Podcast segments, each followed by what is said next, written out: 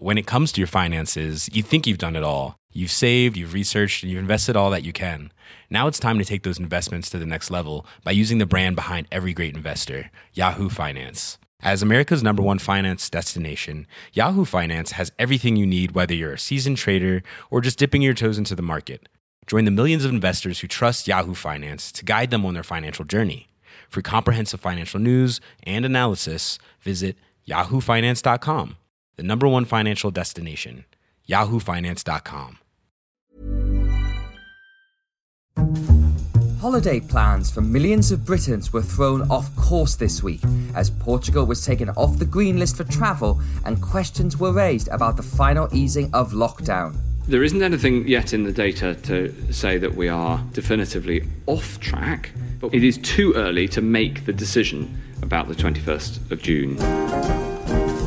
Welcome to Payne's Politics, your essential insider guide to what's happening in British politics from the Financial Times, with me, Sebastian Payne. This week, we'll be discussing the chaos around holiday travel and whether the data on coronavirus has taken a turn for the worse, as you heard from the Health Secretary Matt Hancock at the top. Will Brits have to holiday at home this year, and will all domestic restrictions be eased on June the 21st? Health editor Sarah Neville and chief political commentator Robert Shrimsley will discuss. And later, we'll be looking at the Whitehall row over funding for children's schooling after coronavirus lockdowns. Why did Gavin Williamson receive almost a tenth of the fundings he'd hoped for? And what does it say about this government and the Treasury's mindset? Education correspondent Beth Staton will discuss along with economics editor Chris Giles. Sarah and Robert, welcome back. Thanks, Seb. Morning, Seb.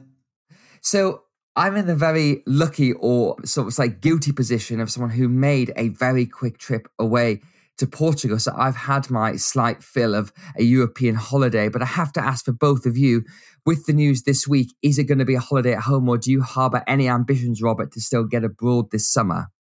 Well, actually, we'd already decided we'll stay within the UK this year. But the one fly in the ointment is one of the family was due to go off to Mallorca with mates for a week just before we go to Scotland. So we're having to juggle the thought of delaying because it might still be an amber list country by then. But we thought a while ago it might be better to stay at home this time. And what about you, Sarah? Because there is this interesting thing, and I know lots of people are mulling this over about whether to still attempt a break if it's on the amber list or whether just to say it's all too much hassle for me, definitely too much hassle. I was very envious of seeing your pictures from Portugal on Twitter, Seb. But as far as I'm concerned, for the whole of this year, I'm just going to be a, a spectator in terms of foreign travel. I'm not planning any foreign trips until 2022. And I think, given the uncertainty, lots of people will probably follow in that mindset. Well, let's move on to the main topic of the week. Just last week, the mood in government about coronavirus was upbeat. Ministers were hopeful that the final easing of restrictions in late June would go ahead and more destinations would be added to the green list to allow Brits to get away for holiday and be reunited with their families. But all that was thrown off course as ministers decided not to expand the list of countries it was safe to travel to, spooked by concerns about the Delta variant of coronavirus plus a new mutation.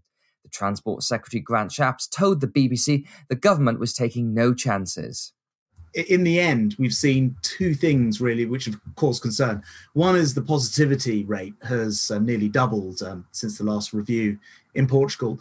And the other is that there's a sort of Nepal mutation of the so called Indian uh, variant, which has been detected. And we just don't know the potential for that to be a vaccine defeating mutation and simply don't want to take the risk as we come up to the 21st of June uh, and, uh, and, and, the review of the uh, fourth stage of the unlock.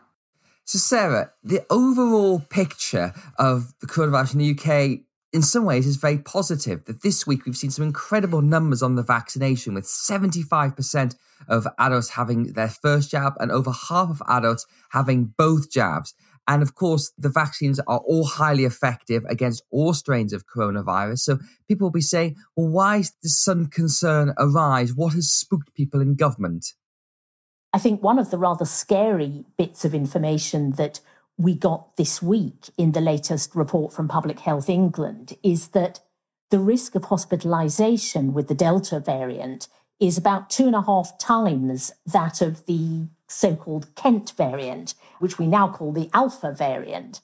And you could see that in the really sort of eye wateringly large percentage rises in the numbers being hospitalized as well as the number of infections. Now, of course, there's a much more positive side to this, which is what Chris Whitty described a few weeks ago as a great wall of vaccinated people. And there's very encouraging news when one looks at the data in terms of the very small percentage of people who've become infected with the Delta variant who've had two doses of the vaccine. I think it's something like 3.7% of those who've become infected have had those two doses. And indeed, some of those, I'm sure, wouldn't yet have had them sufficiently before contracting the infection that they proved effective. So, in fact, the data may be even better than it looks. So, it is very finely balanced, as we've constantly heard both politicians and scientists saying this week. Well, Robert, the key thing that seems to have spooked ministers is that new mutation you heard Grant Shapps talking about. And there was some confusion because this first entered the public domain through a Daily Mail front page that said this new Nepalese variant would mean holidays wouldn't happen. And as Mr. Shapps clarified, it's actually a mutation of that Delta variant that originated within India. And again, there are concerns this could prove more vaccine resistant, and that could be a problem. And it seems the people I spoke to in Whitehall suggested that the registration of some of these cases in Portugal was the reason they wanted to move it from the green list to the amber list. But it does seem to be maybe an abundance of caution, do you think? Well, I think Sarah's laid out the issues around that. It's very clear that of the tests that the government set out to be met for the continuing evolution of its roadmap to reopening, one of those tests will not be met because there are variants of concern that worry people about which they don't have enough information. The others still look, as you say, in the balance or veering towards side reopening. The precise link between the increase in cases and corresponding increase in hospitalizations has not yet been made, although we've got another week or two to see because I think these cases do take longer to spread through. I do also think that the government will want to have explanations beyond we're still worried if it is going to in any way draw back from the reopening, which I think is certainly possible, at least in part. And I think, therefore, new variant, new information, things that we didn't know before are quite useful arguments if you are in any way going to stop short of the full reopening that people are currently expecting. Now, when we look at the travel situation, Sarah, we've got this traffic light system that's caused so much confusion the green list, the amber list, and the red list. Red list means you have to hotel quarantine for 10 days. The amber list means that if you go and the Foreign Office generally advises against it, you've got to quarantine at home for a set number of days before taking tests before you can get out. And if you're on the green list, then you have to do again a series of tests before you go and while you're there. But ultimately, you are allowed to go there. And Portugal was the main holiday destination. I think thousands of British football fans went there last weekend to see the Champions League final. But that was taken off, and Portugal's not very happy about it, nor are millions of holiday makers. From what you've seen looking at the situation, do you think it was the right decision? This entire situation around this traffic light system, I think, has been immensely confusing and difficult for people to navigate. The idea that a country, for example, is amber, which sounds as if one can go, you know, it's not prohibited, it's not red. But then we get the message actually, you shouldn't be going to an amber country. So we've talked many times on this podcast over the last year or so about the lack of clarity in so much of the government's messaging. And I think it's been particularly evident in the communication around the countries that it is and is not safe to travel to. Now, Robert, in terms of where we head next and the politics of the final stage of easing, we, the reporting we did this week said that Boris Johnson wants to move heaven and earth to keep the June 21st target of removing the final restrictions, which of course is quite ironic because I think the Prime Minister's always said it's going to be data, not dates. And yet he seems to be very focused on dates based on people George and I spoke to this week. What's your view on whether the 21st of June is going to go ahead? Because I'm sort of pretty split. It feels 50 50 to me at the moment that the government will want it to go ahead if it possibly can. But we've also heard that ministers have been discussing a two week delay to July the 5th to give extra time to do extra jabs and build that shield, that wall of immunity Sarah was talking about. Yeah, I mean, I think it is split, and I don't know which way it will end up, though I completely agree with you that the Prime Minister certainly would like to press the button on June 21st if it's at all possible. They do have options. The delay, as you say, is one thing. They could implement some of the 21st relaxation, but not all of them. They could say, well, maintain a bit more social distancing or keep masks. There are ways they can still reopen a bit more while not going as far as was intended. And as you say, if they can just blitz the vaccine through a bit higher, then maybe they will still feel okay about this. I mean, from a pure political point of view, and setting aside the data and health considerations, there are a couple of things here. One is that the Conservative Parliamentary Party really hasn't got much of a stomach for much more delay and they have given Boris Johnson, you know, a fair win now because of the vaccine success and because of election victories. But I think they will be unhappy if they start seeing more delays. And they will worry that they could linger on and the health establishment, as they see it, is just preventing the country returning to normal. There's also the other issue attached to this, which is that if one is looking for causes for the delay, it will be about the Indian variant. And the Prime Minister has a degree of culpability here in not locking down flights to and from India far earlier than he did. And so, what you don't want after a period in which the prime minister's own status has gone up, people feel he's handled the pandemic well, primarily because of the vaccine successes. You don't want anything which impugns that success. So, there are good political reasons for not delaying. So, I think it's going to have to be pretty clear cut evidence that we have to before the prime minister accedes to it.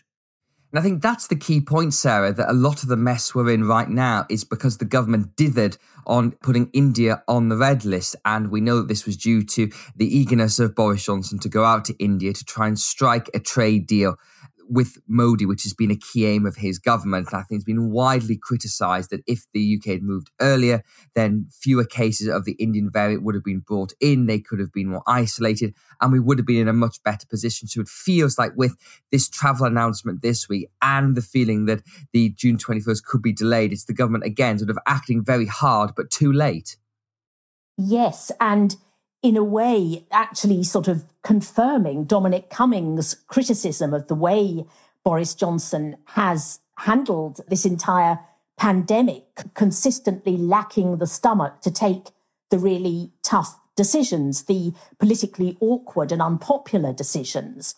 So, one of the things we're going to find out, I guess, by June the 14th, this date when we're finally promised that we will get clarity on the reopening, is whether he has learned some caution, whether actually he is going to handle this next phase of the pandemic differently. And I think there is clearly a very respectable argument to be made that one should just delay two or three weeks, really try and boost the number of people who've not only had that second dose of the vaccine, but have had it sufficiently uh, long before the reopening that it actually is a fully effective because certainly the AstraZeneca vaccine can take four to five weeks for full immunity to kick in. And then finally, Robert, just a bit of politics and all this as well. We've started to hear from some Conservative MPs who have been very sceptical of lockdowns. You think of Mark Harper of the COVID Recovery Group and Sir Graham Brady, the chair of the 1922 committee of backbench Tory MPs, they've all been out and about saying we absolutely have to go ahead on June the 21st. Now, there's no parliamentary votes here. So, how much influence is this actually going to have apart from speaking to the Prime Minister's more libertarian instinct? I think throughout the Prime Minister has been wary of those people in his party who have always resisted the lockdown. And we know that he was pretty resistant to it himself. I think one difference now from maybe at Christmas is that his own position is much, much more secure. Whereas at Christmas, people were beginning genuinely to question his stewardship of this crisis. I think because of the vaccines, he's in a much, much stronger place. His opinion poll lead is very, very substantial. The Labour Party is nowhere in particular at the moment. So I think he's got a fair tailwind politically to do what he wants to do. And I think if he were to decide that he had to delay, people A know, partly because of the Dominic Cummings evidence, that this is done with great reluctance and therefore the reasons must be substantial. But B, particularly if he's delaying for only a little bit, then I think he has the political capital within his own party to carry it off. So I don't think it's a major problem if it's limited, but if it becomes more and more substantial and the delay keeps receding into the distance, then it will become a problem again. But for the now, I think he's all right. Robert and Sarah, thank you very much. One of the most pernicious effects of lockdown has been its impact on millions of school children across Britain who have lost out on their education, many at a crucial stage in their lives. The Johnson government has promised to do everything possible to help them catch up. That was, except offer significantly more funds. Kevan Collins, who was presented as the government's Education Commissioner on post COVID studies, has argued £15 billion was needed for a recovery fund. But this week, the government offered up just £1.4 billion, or £50 per pupil per year. Sir Kevan resigned, and Gavin Williamson, the Education Secretary, told the BBC's Today programme that more money is going to be required. I have no doubt that in order to be able to deliver everything that we have ambitions for for our children, uh, there will be more that is required.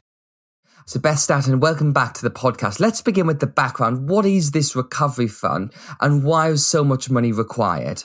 So, obviously, during lockdown, schools in England and the rest of the UK were closed for quite significant amounts of time. And the learning loss that's resulted from that is estimated to be about around three months on average.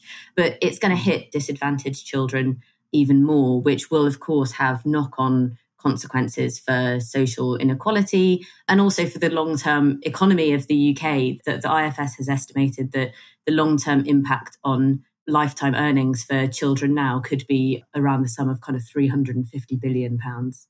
And of course, obviously, pupils have missed out for months and if not totaling up years of education here. And some of it is needing just more time in schools. You know, what exactly is the government strategy here before we get into the issues of this funding round? Like, does it have a comprehensive plan to catch up on the missed out education?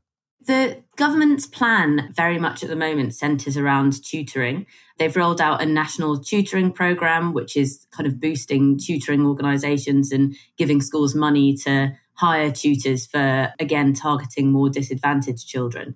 What Kevan Collins wanted was a slightly more holistic program, which was more about, as well as tutoring, extending the school day to allow both extra time for kind of academic catch up and also things like music and sport and drama and kind of well-being for children. That's the bit that kind of extra time ask that the government basically said no to. They're very much behind getting extra tutoring but the extra hours in the day was more of a question mark well, Chris Giles, there was one person in the government in particular who said no, and that is the Chancellor Rishi Sunak. That it's been made quite clear from various briefings in the media this week that the Chancellor felt that the case hadn't been made for this extra sum of money. And there was also concern that by extending funds to extend the school day, that would actually become permanent. So, why do you think the Chancellor fundamentally didn't want to go along with these big money requests made by Kevan Collins?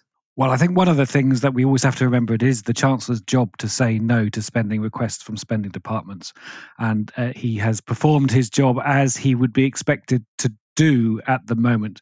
But why it's so unusual at the moment is because in pretty much the rest of the COVID crisis, uh, the Treasury hasn't been saying no, it's been saying yes. So this is the first time it's really put its foot down and said, no, actually, we want a proper process here. We don't just take the word of one person, Sir Kevan Collins, as to determine what is needed.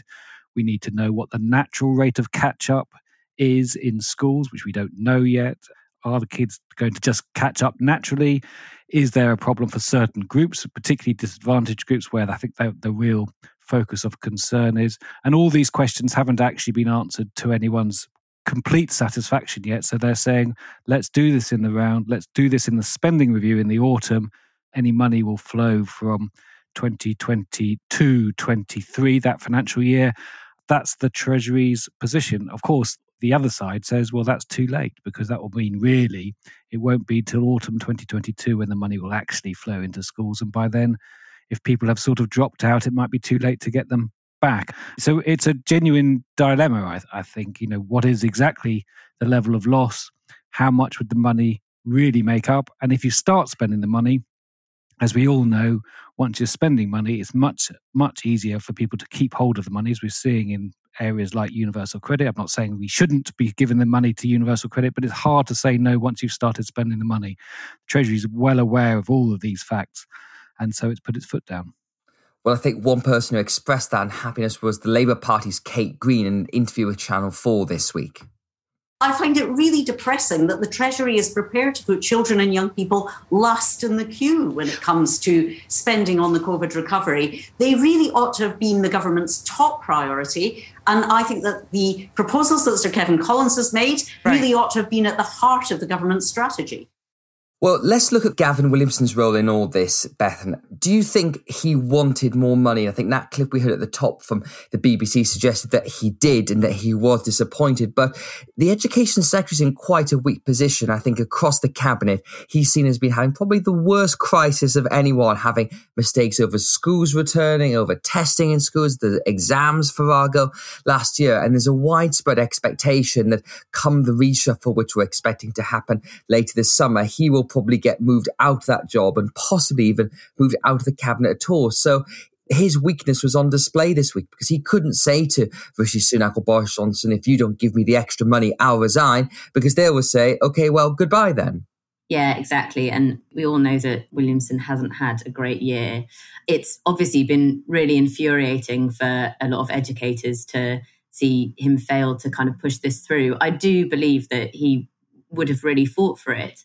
But as you say, he's in a really weak position. I think also one of the things to remember for Williamson is that he does have ambitions for his role as education secretary now, and that very much lies in skills reform, vocational training, and, and kind of boosting that area of the education sector. That's an area that I think Sunak and Johnson also really, really strongly back. It's notable, I think, that a sacrifice has been made apparently in school spending.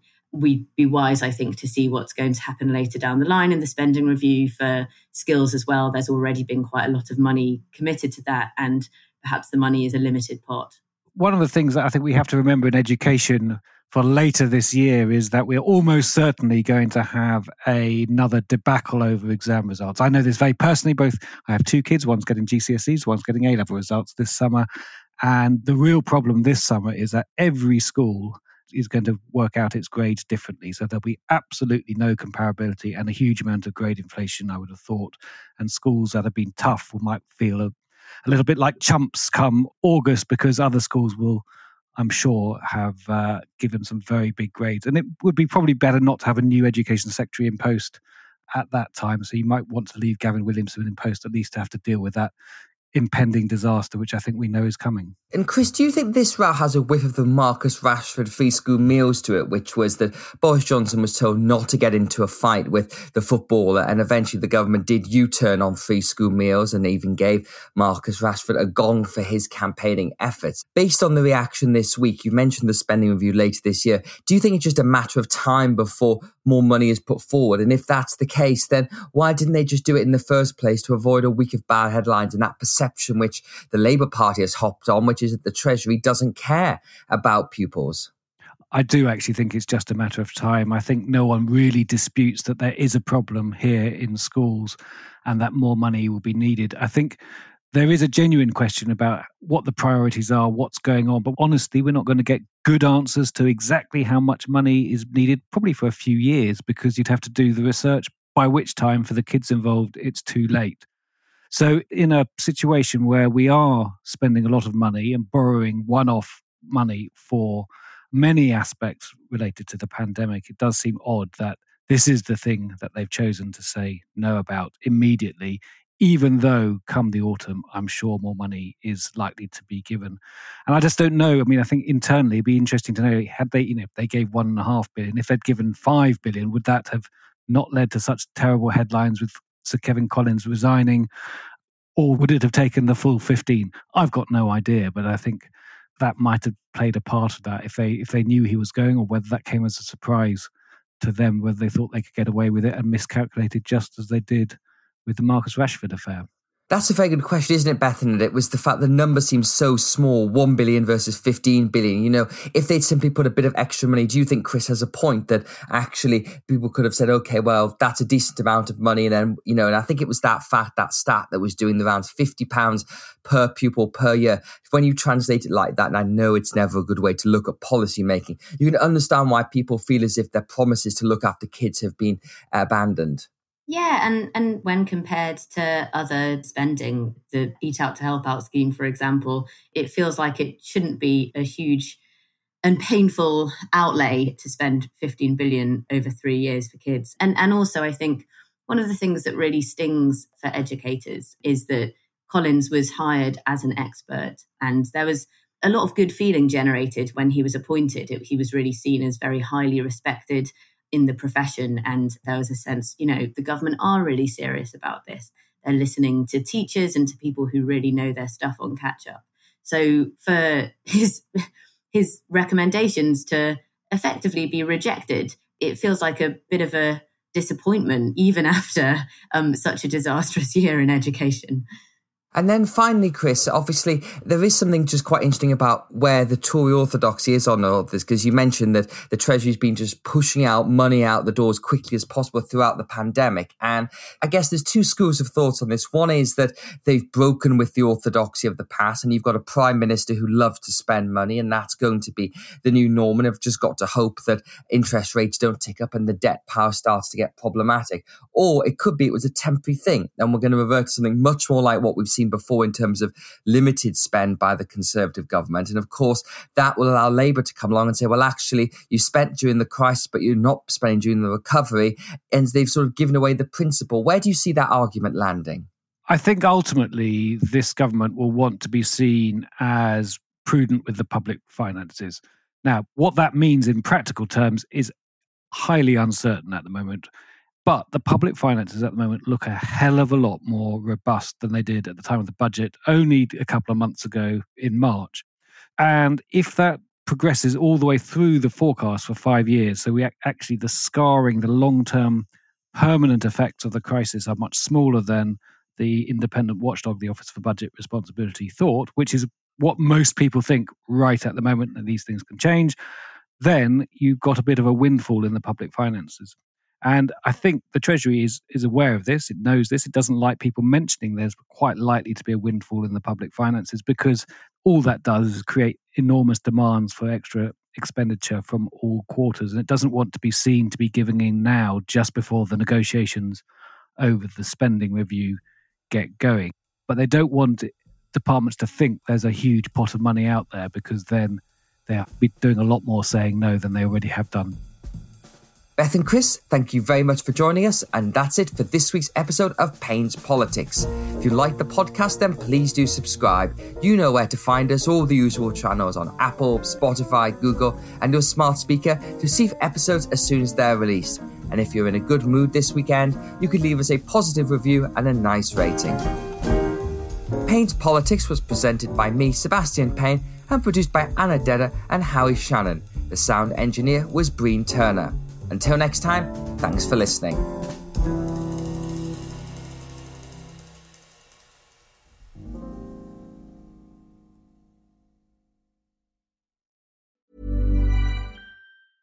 Selling a little or a lot? Shopify helps you do your thing however you cha-ching. Shopify is the global commerce platform that helps you sell at every stage of your business. From the launch your online shop stage to the first real life store stage, all the way to the did we just hit a million orders stage. Shopify is there to help you grow. Shopify helps you turn browsers into buyers with the internet's best converting checkout. 36% better on average compared to other leading commerce platforms because businesses that grow grow with Shopify. Get a $1 per month trial period at Shopify.com slash work. Shopify.com slash work. Planning for your next trip? Elevate your travel style with Quince. Quince has all the jet-setting essentials you'll want for your next getaway, like European linen, premium luggage options, buttery soft Italian leather bags, and so much more. And is all priced at 50 to 80% less than similar brands. Plus, Quince only works with factories that use safe and ethical manufacturing practices. Pack your bags with high-quality essentials you'll be wearing for vacations to come with Quince. Go to quince.com slash pack for free shipping and 365-day returns.